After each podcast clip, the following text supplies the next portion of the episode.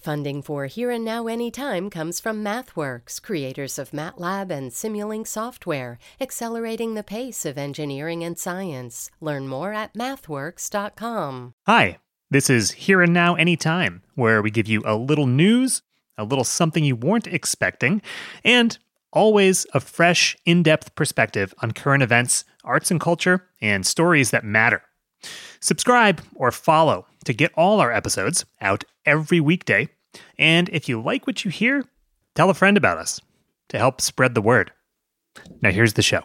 They know that a war will bring about even worse devastation and destruction and deaths than happened in the 2006 war. Mm. So that's a big calculation for Nasrallah and Hezbollah when they issue these threats. Hezbollah promises revenge for yesterday's assassination in Lebanon. It's Wednesday, January 3rd, and this is Here and Now Anytime from NPR and WBUR Boston. I'm Chris Bentley.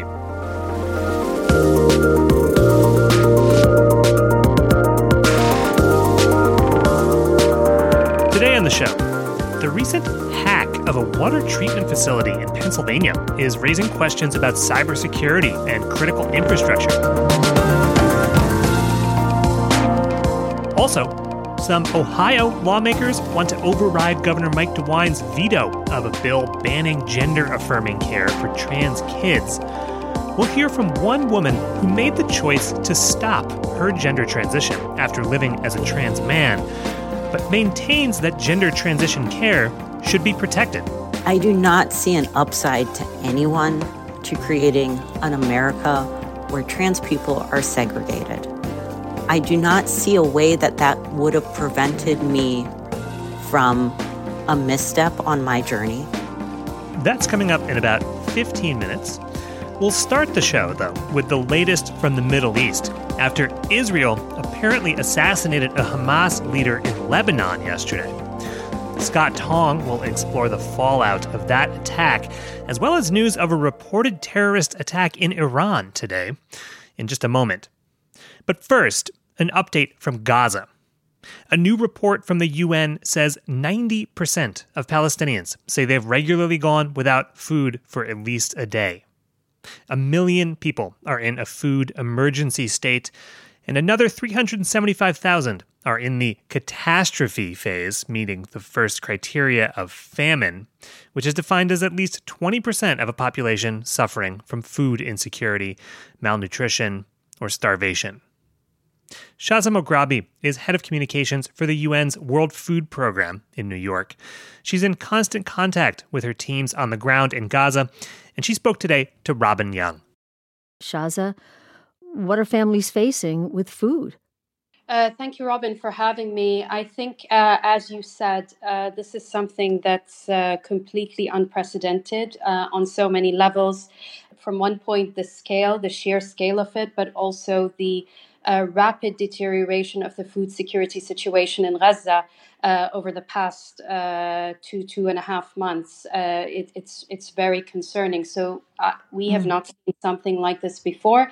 What this means on the ground is that families are uh, going for days and days without food, particularly in the northern areas where it's been more difficult for humanitarians to access people who are in desperate need. Yeah. Um, each day is a desperate search for some food because, uh, as you know, food supplies have been completely depleted inside Gaza.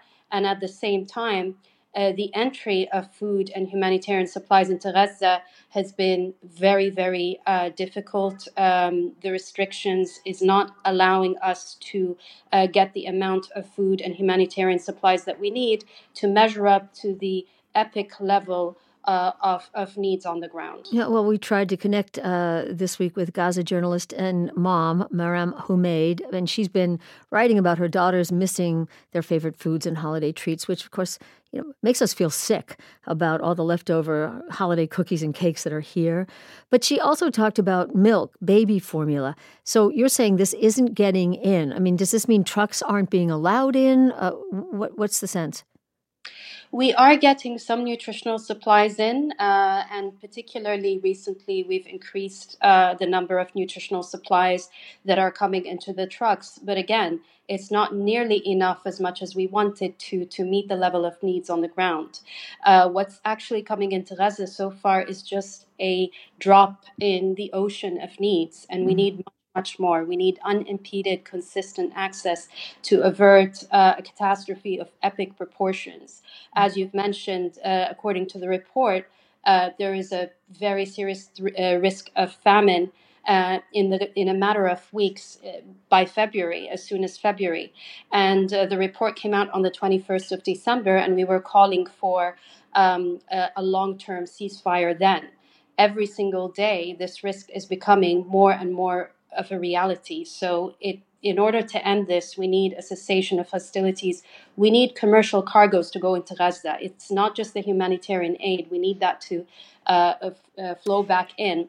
And we need border crossings to open to allow for that. Well, what does I mean, despite you know, I, I, I, mean, aside from the horror of children, especially who aren't eating, we know that seventy five hundred according to reports from inside Gaza, are showing signs of wasting, wasting away.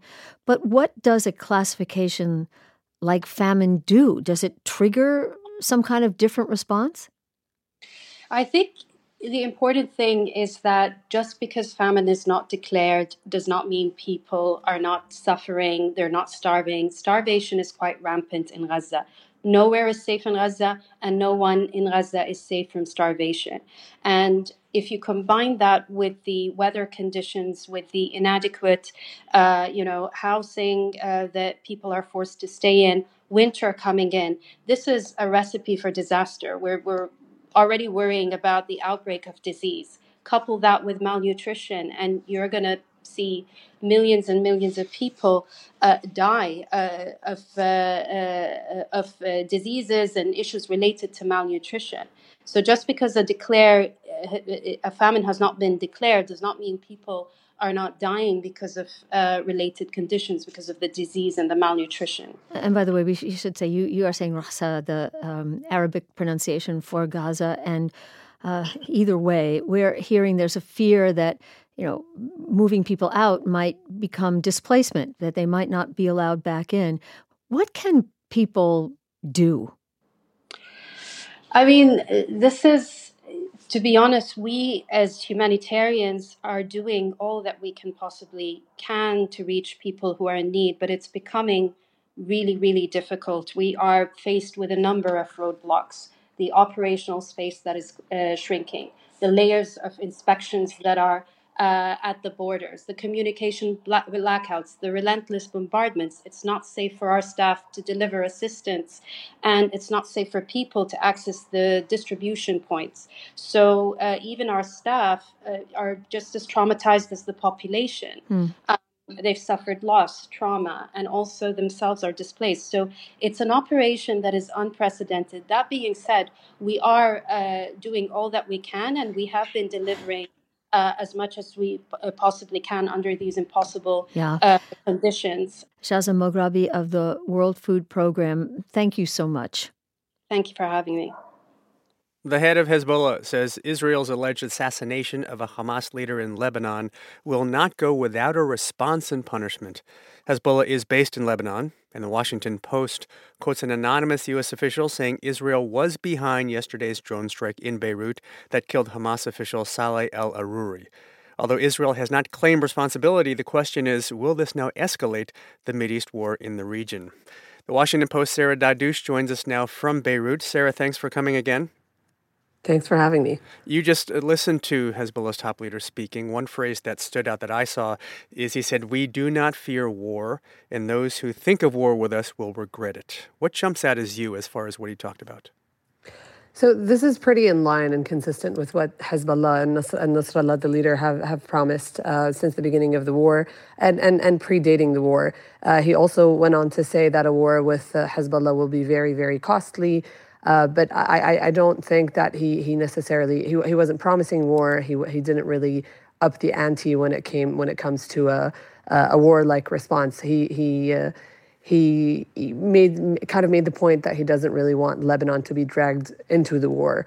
Um, he, he said that there's going to be a, a, response to to the assassination of Saleh Al Aruri yesterday, mm. uh, but that was said as a separate point from his from his. Uh, his threat about a, a, war, and that's only if Israel was to attack Lebanon. Mm. And and for Hezbollah uh, in Lebanon, what would the the benefits and the risks be of a large scale conflict against Israel?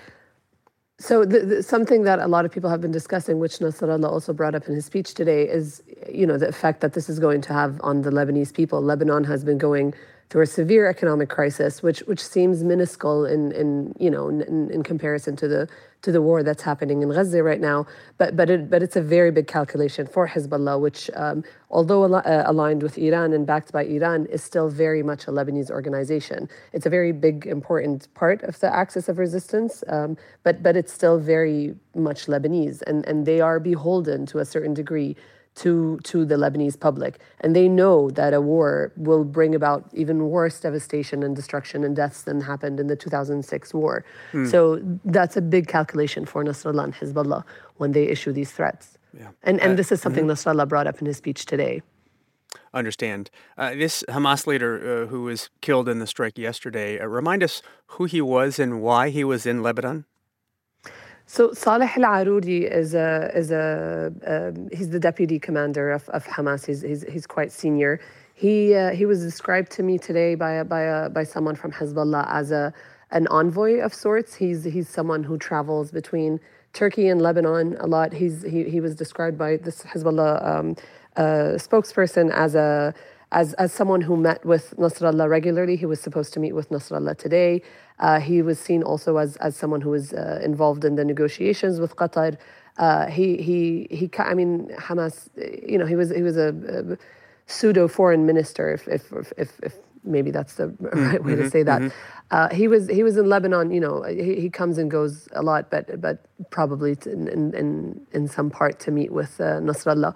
Hamas uh, has exiled leadership uh, in different places, and Lebanon is is is one of those places. Um, and they tend to have their offices in in a suburb of of Beirut called Dahieh. Mm. Um, that has a lot of Hezbollah offices also, but is a densely packed residential area. Mm-hmm. Uh, and, and while we have you, uh, Sarah, we want to ask you about emerging news out of Iran. More than 100 people died in blasts uh, near an event to commemorate the death of an Iranian general killed uh, in a U.S. air raid four years ago. What happened there? So it's still very unclear what happened. Uh, we we haven't been able to to link it to to Israel yet. Uh, Nasrallah even brought up the attack. Iran has has been publishing news about it all day on its official news sites. There hasn't been any uh, blame assigned to any specific group or country. Uh, all we know is that uh, early on, um, you know, they said that it wasn't it wasn't sure it wasn't clear if it was a terrorist attack, and then very early on they said it was a terrorist attack. Um, they haven't really blamed it on anyone. It it could be Israel. It could be separatist uh, groups, uh, which uh, sometimes carry out bombings and, and attacks. The, the the latest one I believe was in was in December. Um, so, mm. so it's still very unclear what, what exactly happened in Iran. Understand. Uh, the, mm. an, an, Iranian um, official news channel, though, did deny that there were any uh, Iranian commanders at the scene, um, just to, to, you know, rule out that they that there have mm-hmm. been targeted. Sarah Dadouch is with the Washington Post, based in Beirut. Sarah, thank you as always. Thanks for having me. Coming up next, a recent cyber attack on a water system outside Pittsburgh is raising a lot of questions. Why there? And how vulnerable is our public infrastructure to hackers? Robin gets some answers when we return.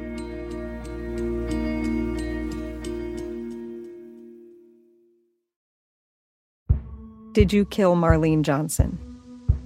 I think you're one of the first people to have actually asked.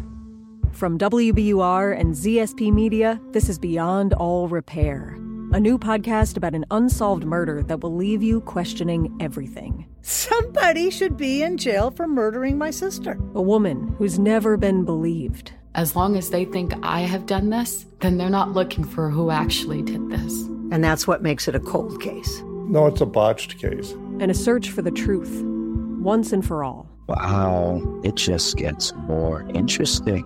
Beyond All Repair. Listen and follow wherever you get your podcasts. Be careful. You're digging in a place that's been very peaceful for a while. Do it anyway. Dig.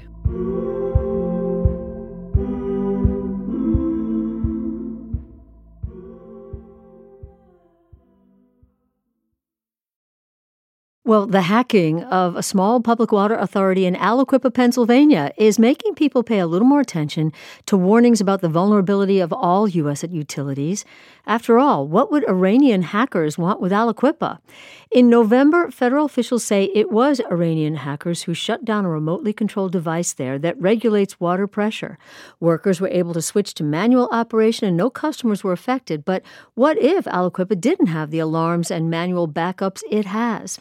We've called up Stewart Baker, a cybersecurity lawyer, former general counsel of the National Security Agency. He's also served the, as the Assistant Secretary for Policy at the Department of Homeland Security. And so, Stewart, I'm guessing this hacking doesn't surprise you? No, it doesn't. Uh, although, uh, you know, picking Aliquippa probably was not uh, high on uh, the Iranians' list of targets they wanted to hit. Yeah, well, but there were events in 2021 uh, when water systems in the U.S. were hacked and attacked, and uh, five attacks, I believe. So there were warnings then. What do we know about why uh, Iranian hackers might attack any water utility in Aliquippa?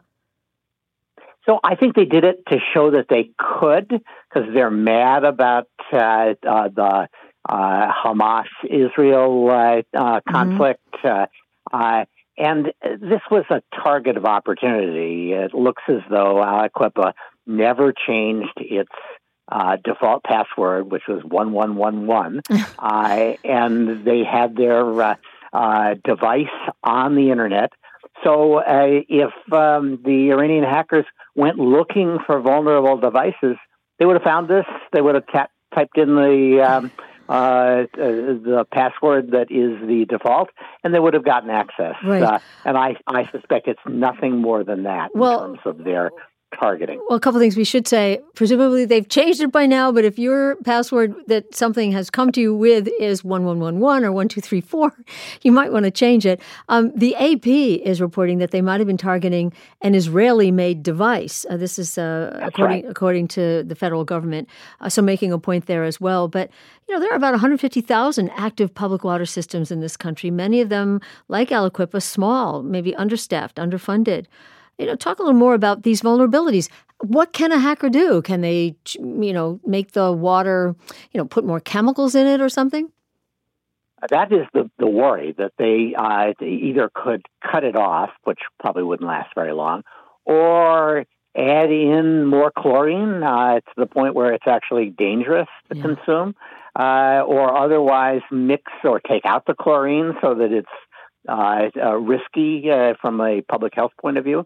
So uh, there are things that could be done that would be very bad. Uh, it probably isn't the case they could right. do physical damage, but maybe they could. Maybe they could. Um, I, I don't think the Iranians who did this are likely to be able to pull that off. But we have also seen um, some pretty sophisticated Chinese uh, military hackers uh, breaking into water systems, um, apparently in preparation for a possible conflict with the United States over Taiwan, in which they want to cause as much damage as possible.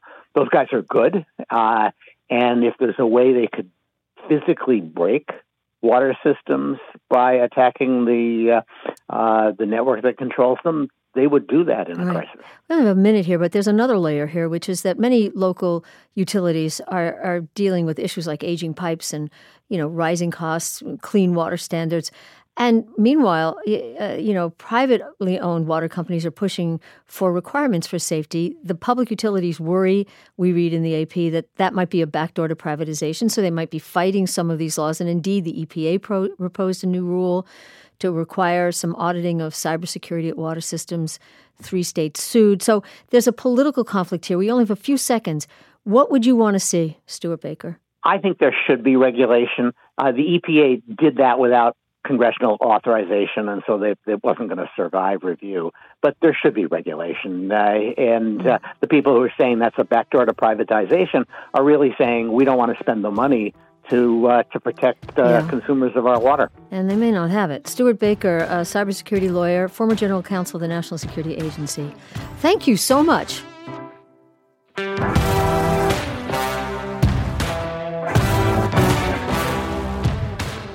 Coming up, Carey Callahan was once a prominent voice against gender affirming care for kids.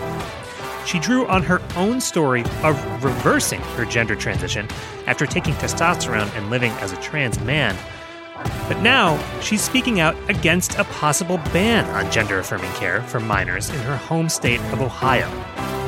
After the break, Scott asks Callahan what changed and what's at stake in Ohio. Stick around.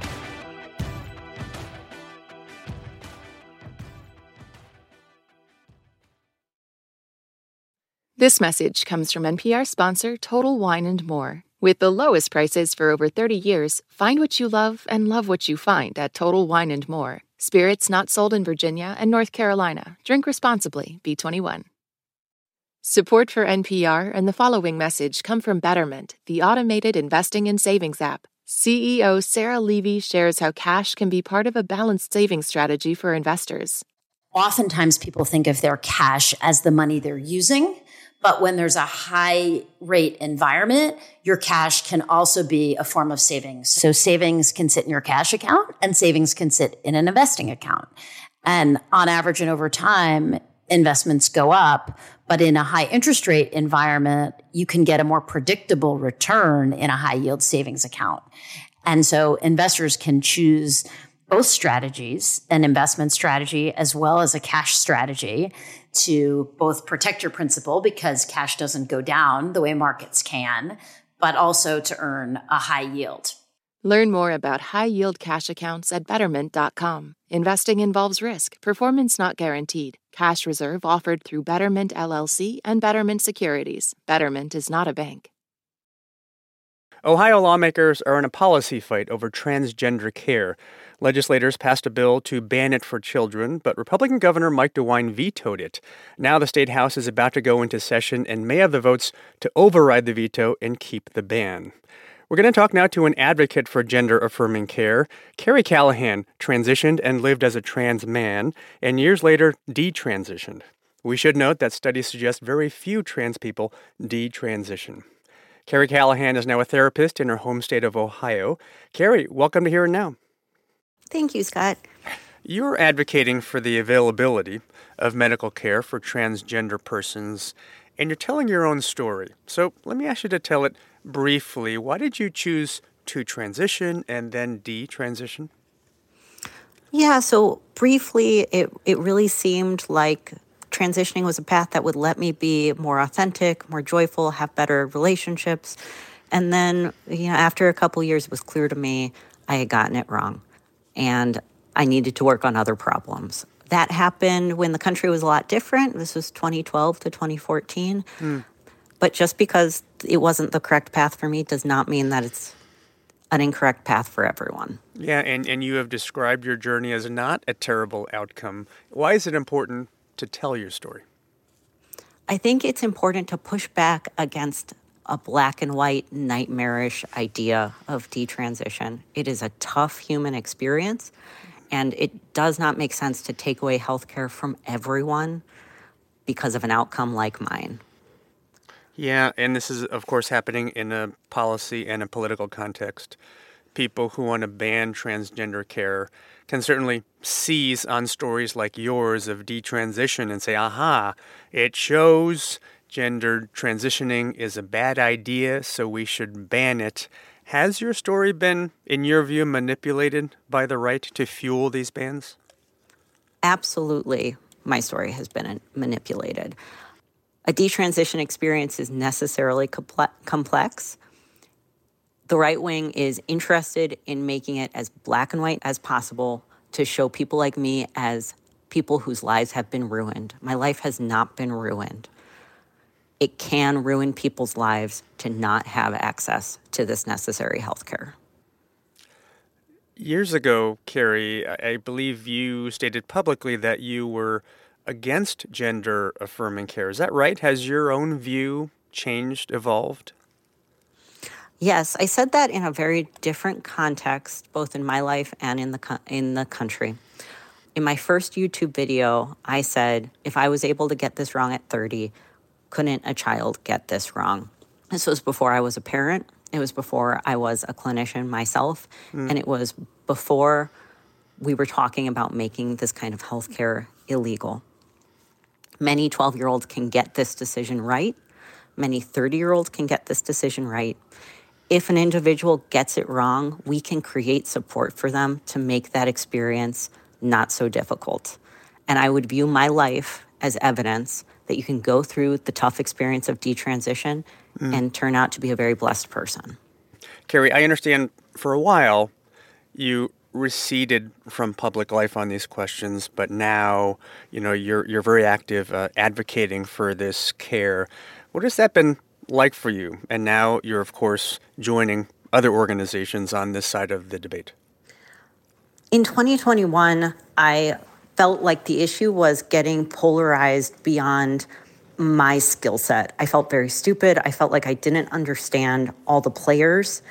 And I felt like uh, I was out of my depth and I receded from public life. And then I saw an anti trans detransitioner come across one of my social media feeds at a Marjorie Taylor Greene rally.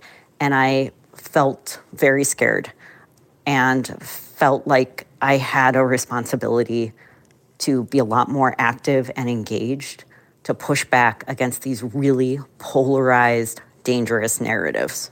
Yeah.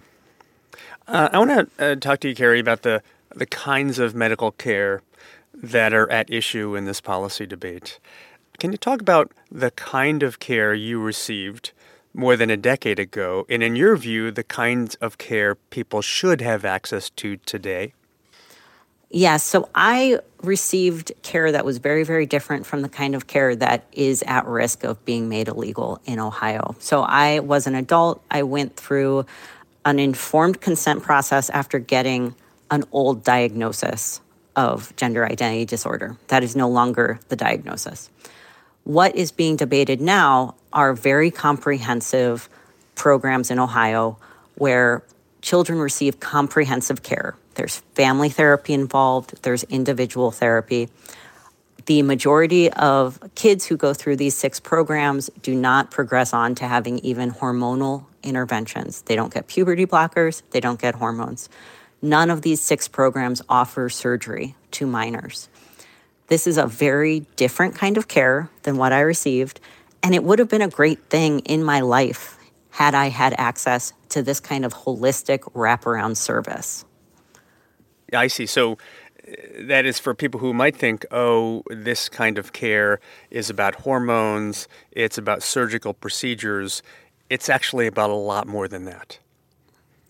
Absolutely. It provides a lot more care, and there is a notion pre- presented by the right wing that doctors are very quick to push kids towards permanent medical interventions. That is absolutely not the case. Most of the kids who receive care at these programs only receive behavioral health interventions like therapy, family therapy. Mm. Well, speaking of, of medical groups, the American Medical Association, the American Academy of Pediatrics, you know, all publicly support gender affirming care. The AMA says an established body of research shows the necessity of mental health care, hormone therapy, and sex reassignment surgery in treating gender dysphoria. Can you tell us a little bit more about the evidence we have about this care? So the AMA feels confident saying that because the evidence for gender affirming care is robust. With any kind of medicine, current research is always important. And there is current research happening to establish the prevalence of things like detransition. But the AMA feels comfortable advocating to keep this care legal because this kind of care has the same evidentiary body as every other kind of healthcare out there. Carey, you, you've had your own journey that you're telling. You're also a therapist, a clinician. If Ohio lawmakers override the governor's veto, what does that mean for patients? What it means for patients is that, and this is already happening, their families have to consider moving out of Ohio to access the care. And I, I just want to point out how stressful that is for a patient discerning gender identity to have their family's lives be on the line in that way. Low stakes help people discern what path would help them. Making this kind of care an issue of public debate raises all the stakes. It increases distress. And families have reported that their children are dealing with long term stress symptoms, nightmares, anxiety attacks. Creating an atmosphere where children have to worry about their families moving is not good for the well being of those kids. Mm. You know, I understand in the context of the Ohio legislature opening its session soon and considering whether to override the go- governor's veto, that many Ohio lawmakers do not want to talk to you. Is that right? Yes, unfortunately, I have not had any Ohio lawmakers want to speak to me. And the detransitioner who was found in Ohio to advocate for the ban did get an audience with many lawmakers. You think their minds are already made up? Yes, on some level, I do think their minds are already made up, and the perspective that I would offer would be very inconvenient. And so uh, I, I cannot know for sure, but that is one interpretation. And to, to other lawmakers in the country, to other people in the country who are asking these questions, who are considering legislation on, on transgender issues, right? medical care, whether to allow or ban it, on bathrooms, on sports teams, what do you want to tell them about your experience and how it informs you on these questions? I do not see an upside to anyone to creating an America where trans people are segregated. I do not see a personal upside to myself for an Ohio where a trans person can't attend college, use bathrooms that are safest for them, play sports, see their doctors. Building an America where trans people have to live in certain states to fully participate in public life does not have an upside to anyone. Carey Callahan is a therapist in Ohio. She transitioned and then detransitioned. She is now advocating to protect gender affirming care in her state. Carey, thank you for taking the time and telling your story. Thank you, Scott. That'll do it for us today. This show comes from the team behind Here and Now from NPR and WBUR Boston. Today's stories were produced by Karyn Miller Medzon, James Mastromarino, Sam Raphelson, and Gabrielle Healy. Today's editors were Julia Corcoran, Peter O'Dowd, and Micaela Rodriguez. Technical direction from Caleb Green and Patrick O'Connor. Our theme music is by Mike Moschetto, Max Liebman, and me, Chris Bentley. Our digital producers are Allison Hagen and Grace Griffin, and the executive producer of Here and Now is Carleen Watson. Thanks for listening. We'll be back with you tomorrow.